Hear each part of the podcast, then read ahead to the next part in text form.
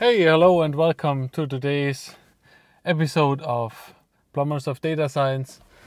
Today, I want to talk about distributed processing and basically why this is so important. Like, um, why do you need this? Is this something you will have in the future, or is this totally out of out of reach for you? Um, I will go over topics like distributed analytics, distributed storage, distributed messaging or message queues, ingest, and then I will go over the general tools that you can use and also talk about some cloud tools from AWS or from Azure that you can use. I'm not that familiar with Google Cloud, so I'm leaving this out here. Okay. Let's go. Distributed processing, you might ask yourself, Andreas, why is this so important? Um, I've never used this and I've uh, been very happy with my current setup where I do a lot of uh, serialized um, processing like ETL jobs. I'm taking data, I'm writing it to a SQL database, and then I'm extracting it and I'm analyzing it either through a script or a piece of analytic software like Tableau. And why is this so important? Why is distributed processing so important? And one thing I would I would answer to this is look at the development of how much data is getting produced. Look at how much data the whole we as a whole humanity is producing. You have computers everywhere and you're creating a a big trail of data on your daily daily search or, or dive through the internet and so it's important to keep this in mind, especially especially if you're working in the field of the Internet of Things, IoT, either consumer or um, the industrial Internet of Things. For the IoT is the IoT in general it's those devices I mentioned already. It's a lot of end consumer devices. Your your Alexa, your smart thermostat, your mobile phone, your browser, your smartwatch, and so on. And this already produces a lot of data. But when you look at one step further, like the industrial internet of things, and working with industrial data, a machine, an industrial machine, is producing vast amounts of data. And when you're trying to um, work with that, when you're trying to analyze that, for instance, in predictive maintenance, predictive analytics in general, you are going to get a lot of data from machines. It might not start right now very slow, but it it's getting up there very fast. If you have a simple platform with only with a few you're starting with a few users and the API usages that you have are maybe not so big and you can do with do uh, okay with ETL but at some point especially if you're looking to have exponential growth because this is where the money is you want to have exponential growth in your platform you want to get a lot of users, you want to convert the users to um, customers through um, additional functionality that is behind a paywall and so on. And so you're starting small, but you can get very big very fast. And then you need a processing that is strong enough to handle all this data and all this management and all the analytics and so on. So let's look at analytics. Let's say you have a super complicated job and this job takes a lot a long time to run. You usually you had supercomputers, you feed the data in and you do all the calculations basically serialized calculations, maybe a bit parallelized on the cores, but not as highly parallelized. So you have your, your monolithic system, your supercomputer, and you process the data there. And it, it takes a day, two days, a week, and then the, the processing is finished, and you end up with a, a answer. You end up with insight from your job. And yeah, so this is one way that has been used, uh, that we are used to build bigger systems and so on. In terms of analytics, right now when you when you uh, now distributed processing there comes into distributed analytics, and the idea there is to have many computers or many servers, and your input data gets um, gets fed into the analytics and the analytics does not only work on one machine it works on 10 100 1000 machines. And through leveraging parallel processing it is very very powerful and very very fast and you end up with fast results.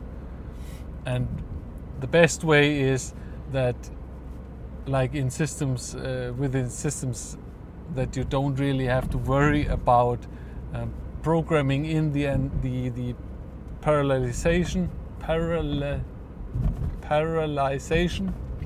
Um, now I got it. Uh, but it's already built in. We come to examples later for that. And so now you would say okay I have the analytics right? I can do parallel analytics. The problem is with the premise of that I told you earlier, you're getting more and more data, and the analytics gets it needs to work on more and more data simultaneously. So you need faster, faster processing, and you cannot wait to get the data from the store in an extract, transform, and load process where you basically have serialized uh, reading so what you end up with is that you need specialized tools. They, in the past years, they've been called big data tools, and those tools then parallelize how the data is stored. So you have basically multiple servers that where the data is stored. You have multiple servers where uh, who are processing the data and so it's a hugely parallelized job. So multiple input servers, multiple multiple uh, pipelines to the analytics. It's really powerful. So you might say, okay, now I have it. I, I'm getting all the data. I'm storing it in a big data system that is uh, storing hugely parallelized so when I'm using my or leveraging my uh, parallel analytics, it can access the data very very fast. Okay, this is all good. Now, somehow, how is the how is the data getting into the store? The data needs to get into the store also parallelized, because you cannot have one single bottleneck and serialized shop who is writing the data into the store. It's very inefficient. It will get a bottleneck, and you have that that back end with storage and analytics who is high, who is very highly, uh, who has very very high performance, but you cannot get the data into the store quick enough.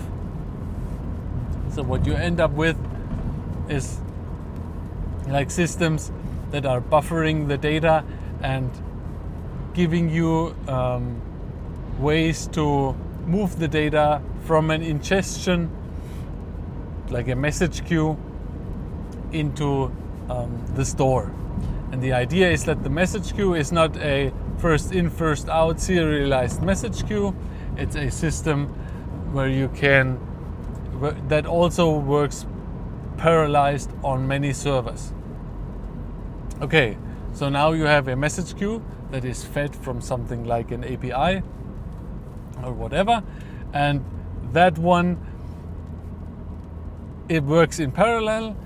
Data is getting put in parallel onto the storage, and there from there on it's getting analyzed in parallel, and then you have the insight. Okay, so now you have you you have almost everything in place, and now comes the easy part. You need something to really ingest the data from the internet, from the from the source, from the origin of the data, basically uh, your smartwatch, your phone, a car, a machine with a data acquisition unit. And you can do this by, for instance, creating a API, a web-facing API that is basically parallel, where you can uh, in parallel make requests or, or posts to send data. Maybe have a load balancing in front, so you run it on a server and you can have uh, a number of connections simultaneously on that server and through load balancing you auto scale it you when the when the load on on that one server is getting too much you are spinning up new instances and the load balancer all automatically distributes distributes the load that is coming from the internet from your devices through the through the API servers. And so you're in parallel. And then what you then have is a is a chain of of systems that are working in parallel together and you don't have any bottlenecks nowhere. Ingestion through an API parallelized APIs write into a message queue for buffering. Message queue is parallelized parallelized parallelized Man, this is a hard word. You store in parallel on many servers. You make the analytics in parallel. So everything works very, very good and very, very fast. Okay, so what systems exactly do you can you use there? right now um, for ingestion any API uh, service or any API um, web server is okay. Get yourself a web server, program yourself an API. Can be a simple Java API that works in parallel, okay. Then you have your ingest in terms of you're ingesting the data from the source. Set a load balancer in front of that, done. Then, after that, you write into a, uh, a message queue system for buffering. Nowadays, a lot of people use Kafka. Kafka is widely adopted, very uh, powerful performance wise and functionality wise. So Kafka is the prime candidate for that. Then storage. If you're on a standalone on-premise cluster where you install stuff yourself, prime candidate for parallel, parallelized storage is uh, Hadoop, namely HDFS. HDFS costs a lot. It's not a cheap solution, but it's very very strong and it's super good integrated with analytics tool uh, like Spark who can work in parallel on your HDFS data. And so you have the whole chain on premise with on premise systems an API on top of a, on top of one or multiple web servers which are fueled by a load balancer or managed by a load balancer. You have Kafka, HDFS, Spark. That's it. It sounds difficult, it's very simple if you use some distributions like from Cloudera. It's super easy to install and manage. Okay, so this is one thing. The the downside of using such a system on premise that you install yourself or your IT department is you need to manage it. You need to manage you need to manage your servers for ingestion. You need to manage Kafka. You need to manage uh, Hadoop, HDFS. You need to manage Spark, and so on, and all the all the other uh, services like Zookeeper and so on that are used within a Hadoop de- uh, um, Hadoop deployment. So it's not very optimal in terms of manpower that you that you use. Another way, how do you, how how do yeah? The question is how do you um, move on from that?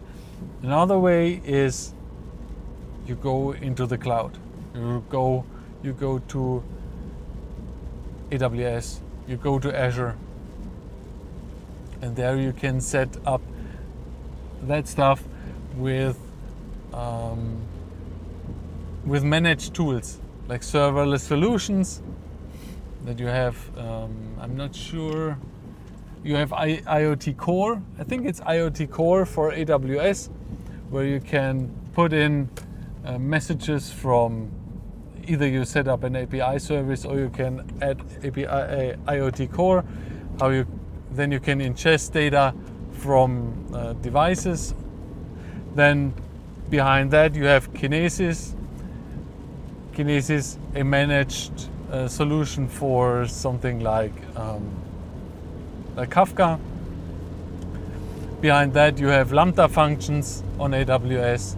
So Lambda functions would be something like Spark for a serverless solution for managing, uh, for analytics. Um, and then you have something in between those two for storage like S3. S3, serverless, put it in, done. You could also use a key value store like DynamoDB, managed solution.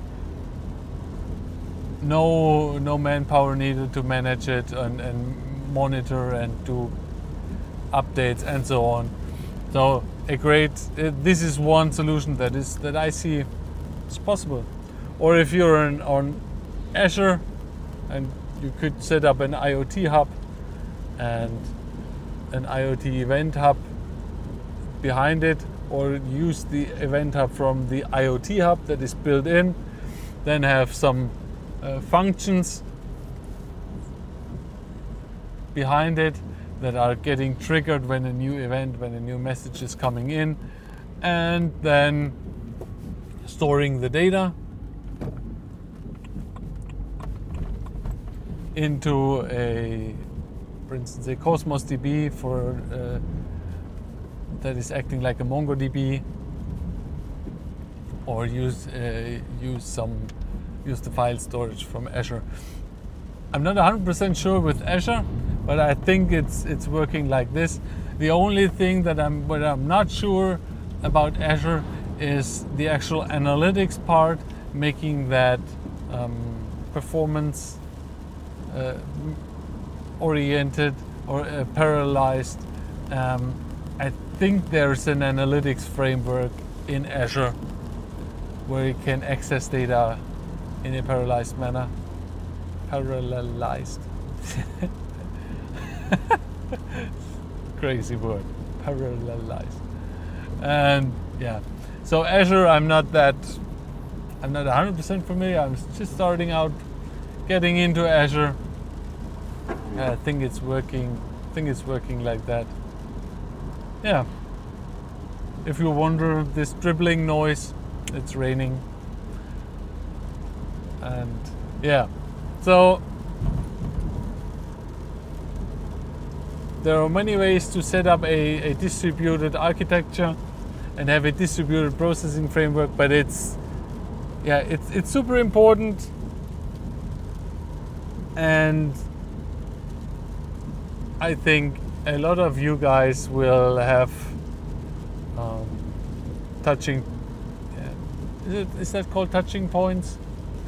Yeah, we'll touch onto uh, distributed processing in the future because either way, um, if you're on the IoT side or not, or if you're working on a platform, this stuff the, the handling of data and with machine learning it gets out of hand very quickly if you don't have the right tools in place. Yeah. I hope uh, you now get a bit of a feeling that you sh- as a data engineer you should look into distributed processing all the way in distributed architecture on the cloud or on premise solutions.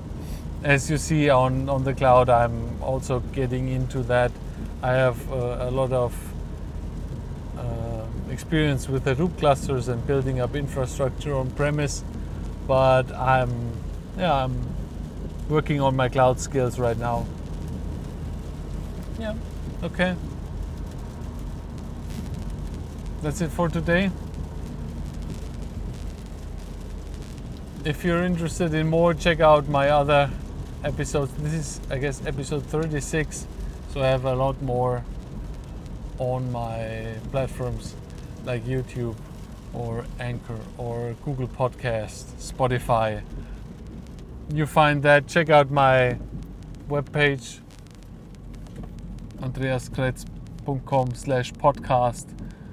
Um, I have there always the newest episode and all the links to previous to the to the platforms. Okay. Then see you tomorrow. No, it's Friday. Um, see you on Monday. Have a great weekend. Have a lot of fun.